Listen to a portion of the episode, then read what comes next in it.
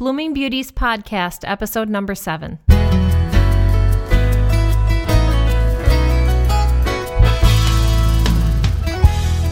Hi, and welcome to Blooming Beauties Podcast. Thank you so much for joining me. I'm Kim, your host. Our studio phone number is 312 957 7087. For those of you who are new to my show, here's a little bit about me and why I'm podcasting. I'm coming to you from the Chicagoland area. I have a heart for people and I really want to make a difference for others.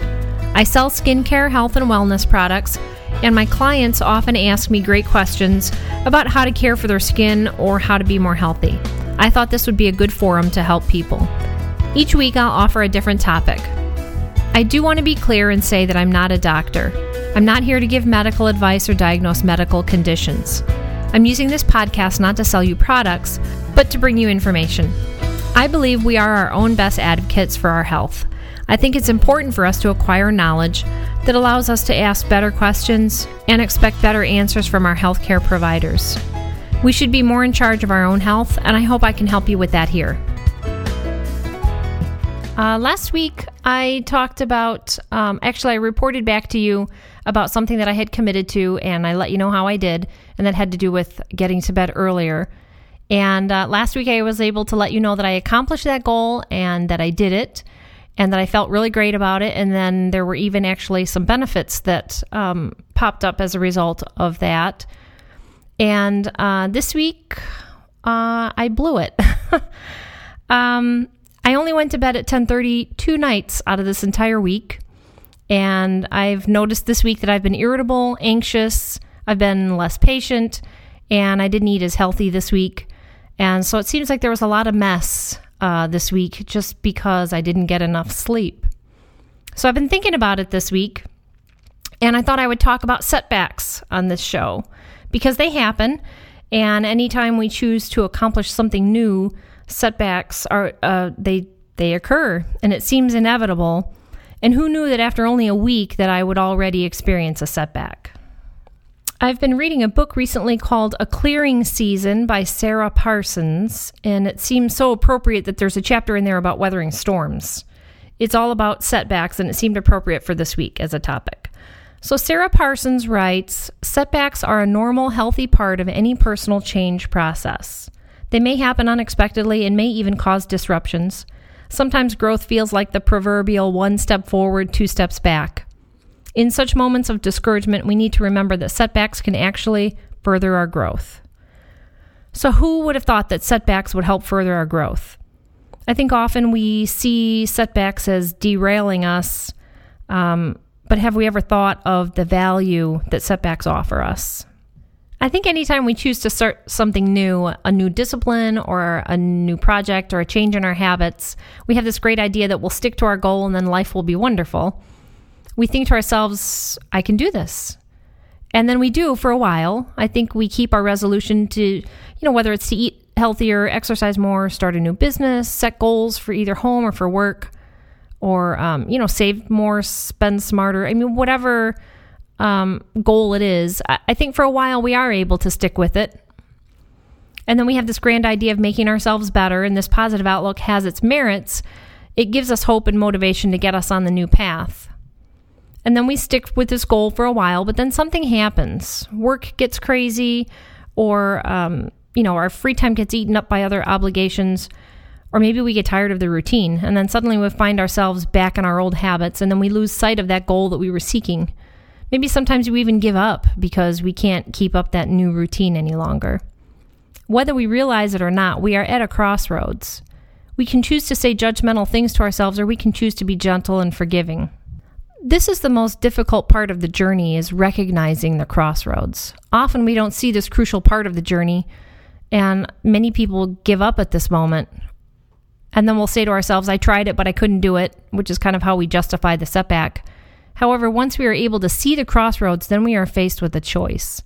And I think many of us, me included, I think we think that self criticism will reinforce our commitment to our goal. And I don't know about you, but self criticism, while it might guilt me back into achieving my new habit, I usually feel lousy while pursuing it. And that negative self talk can be brutal. The habit of forgiving ourselves doesn't make us less faithful to our goal. It simply allows us to see and acknowledge that we slip up, and that's okay. Being easy on ourselves is a good practice, especially for those of us who tend to be critical of ourselves. Setbacks allow us to practice being gentle on ourselves. It doesn't mean that we let ourselves off the hook or that we act like nothing happened. It just means that we acknowledge the setback without judgment and we look for the lesson to be learned and then we try again. Any change that we take will involve setbacks. I think it's just a part of life. Setbacks are often unexpected and sometimes even frustrating, even when we know they're part of the process. But with setbacks, we learn. Setbacks can give us valuable feedback, and if if we're willing to take the time to see it. So, in my example, when I think about how irritable and impatient and anxious that I was uh, this past week, I think it's enough to make me realize how much more I enjoyed the week when I did get enough sleep. And it makes me want to renew my commitment and strive to make it happen. And I realize that the change I made is important enough and that I want to continue the habit. I think Sarah Parsons sums it up beautifully in her book as she writes Every reversal we experience in moving to a new discipline offers a change to deepen our commitment to the discipline because it gives us opportunity to remember why we started the discipline in the first place. When we stop a new practice, we discover how much it has added to our lives, how much it has changed us, and how little we wish to return to the way things were before. We can easily beat ourselves up after mistakes, criticizing our lack of dedication, or grieving over the progress that seems to be lost, but all is not lost. In fact, we gain something by losing our way the drive to find our way back. Um, I think it's worth mentioning also that anything new, like a new change or a new habit or a new discipline that we take on, requires a decent amount of time for us to achieve it. And I think in our results oriented society, we want everything to happen yesterday, and that's just unrealistic. Anything worth doing requires time, and it's a process. I think we owe it to ourselves to give ourselves the proper amount of time to achieve our goal, to master it, and then for it to become a habit. I mean, if it was that easy, we would have already done it. But often personal changes aren't that easy. They require time, patience, gentleness, and reflection. And if it's worth it, we'll get there. And we'll learn so much along the way. Life is full of choices. So, are we going to make our own choices or are we going to let circumstances or others make those choices for us? I will be working on my new habit of getting to bed earlier. Um, it's not easy, but it's worth it to me. And I know so many other positive things will come of it. So I've accepted my setback, I've reflected on it, and I'm ready to move forward again. So that's all I have on today's subject. So, what do you think? What are your favorite topics and what do you want to hear about? Call me or email me and let me know. I'm open to suggestions. Otherwise, you're all at the mercy of whatever it is I'm thinking about and choose to talk about for the week. So if you're okay with that, fine. But if you want to hear about something in particular, let me know and I'll try to fit it in if I can. Have a great week. I hope you got something worthwhile from today's podcast, and I hope you'll join me for the next show. My plan is to give you simple tips that will allow you to live better. And I owe it to you, my listeners, to follow my own advice. So I'm challenging myself to do just that.